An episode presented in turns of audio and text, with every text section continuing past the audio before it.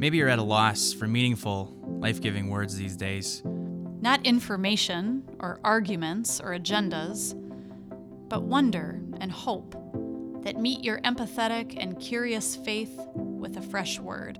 We are a guild of pastors, always rooted in ancient text, but friendly to laughter, art, sarcasm, and a bit of sacrilege. Wander with us, while our perspectives, our attitudes, and our faith are altered for a new generation of being the church.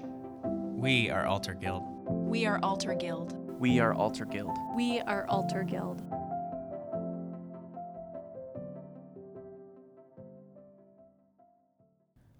In the Gospel of Matthew, the Christmas story begins not with a visit from an angel, not with the shepherds in their fields, but with a long, long list of names. In this episode, Miriam talks about the importance of naming, how the naming of stories and pain and anger and grief free us. She speaks words of empowerment and comfort to those who need to be heard, and words of challenge to those of us who need to listen. A couple weeks ago, Saturday Night Live put out a sketch titled Welcome to Hell, written and performed by their female comedians. It was a music video spoof and looked something like a Candyland esque Katy Perry music video.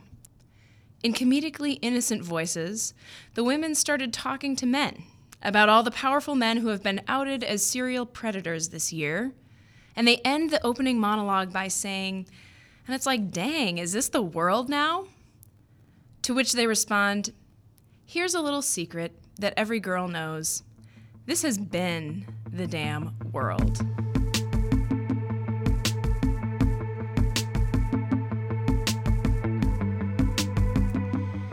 It has been such a breath of fresh air over the last five or ten years to see space finally given to women, people of color, LGBTQIA people, and many, many other marginalized groups. Groups that are saying this has been the world. And we're finally getting the space to name it publicly now, so you're just starting to see it. We're getting to name what has always been. There's so much freedom and healing in getting to name things for what they are. One of the parts of the Christmas story that we don't often read is the very first chapter of the Gospel of Matthew. And we don't read it because, quite frankly, it's super boring. It's the genealogy of Jesus. In other words, it's a list of names, 47 names to be exact, that are major players in Jesus' family tree, starting at Abraham, continuing with King David, and ending at Jesus.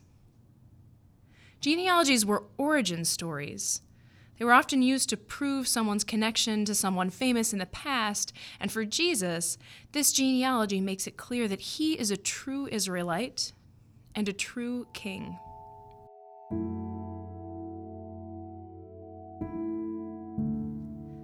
The interesting and rare thing about this opening chapter of the Christmas story is that it names women. This was truly, truly rare in a generation's chart. No one named a woman as a part of someone's history or origin story at the time. But this chapter does.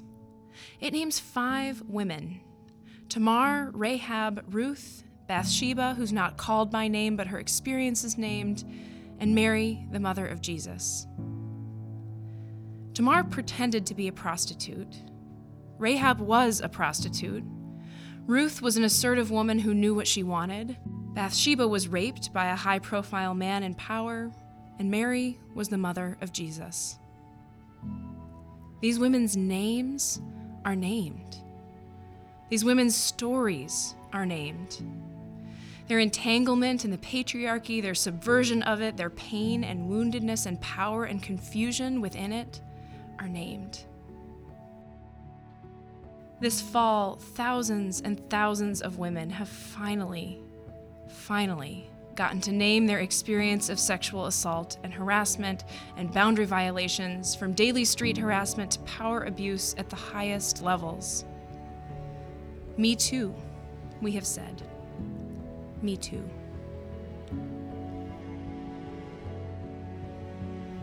And I believe this has been possible because of all of the truth tellers of the last decade. Those who finally got public space to say, Black Lives Matter, who could speak the truth that Black lives haven't mattered to those in power, and say we're here to affirm that they actually do. The Me Too movement is possible because of black women who started the movement Say Her Name, to name black women's specific experience with police brutality. It's possible because of the names we read on Trans Day of Remembrance. The saying of names, the telling of stories, these are our modern day genealogy of how we have failed those who need us. And only in naming them can we change them. And for those of us on the receiving side of these stories, for those of us hearing them for the first time, this is a pivotal moment. How we react now, how we react to the naming of stories and claiming of space, will determine how these wounds are healed. I've heard people say I'm not responsible for the actions of my ancestors. But have we actually taken time to listen to the impact of the actions of our ancestors? Have we opened up space for that to be named? Can we set aside our own fear and shame long enough to open space in ourselves to hear these stories and take them in and sit with the idea that there are realities other than ours that need to be heard? When we hear women finally tell their stories of abuse after decades of silence, do we worry about how we can't hug people anymore?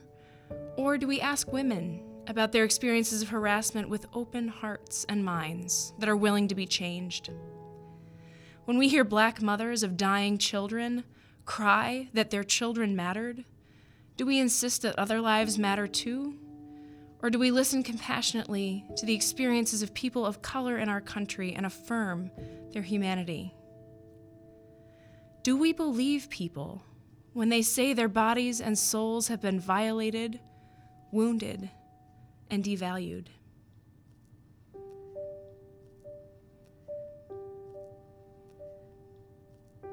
We are called in this season of Jesus' birth to be tender, to be opened, to let ourselves be turned outward toward our neighbors near and far.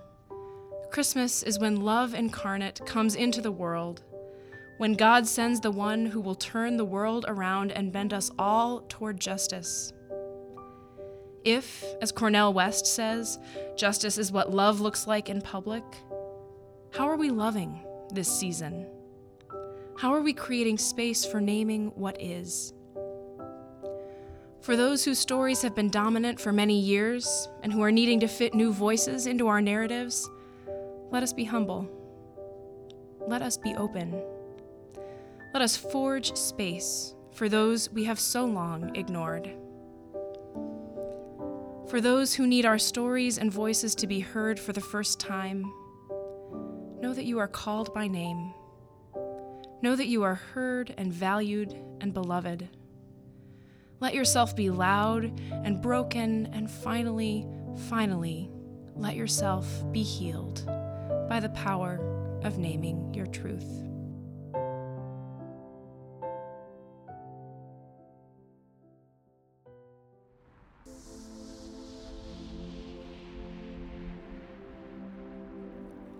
Alter Guild is hosted by Meta Herrick Carlson, Matthew Ian Fleming, Miriam Samuelson Roberts, and Derek Tronsgard, with edits by Matt and Derek. Today's episode was written by Miriam Samuelson Roberts with music by Dotted Lines, Kappa, Kevin Graham, Atlas, and Aaron Sprinkle. You can visit our website at alterguild.org, that's A L T E R, and find us on Twitter and Facebook at Alter Guild. To listen more of our episodes or to subscribe, you can find us on iTunes, Stitcher, Google Play, or wherever else fine podcasts are sold. And if you like what we're doing, please leave us a review on iTunes. Thanks for listening. Be sure to tune in tomorrow for our next episode. And in the meantime, go in peace, listen, love, serve, and alter.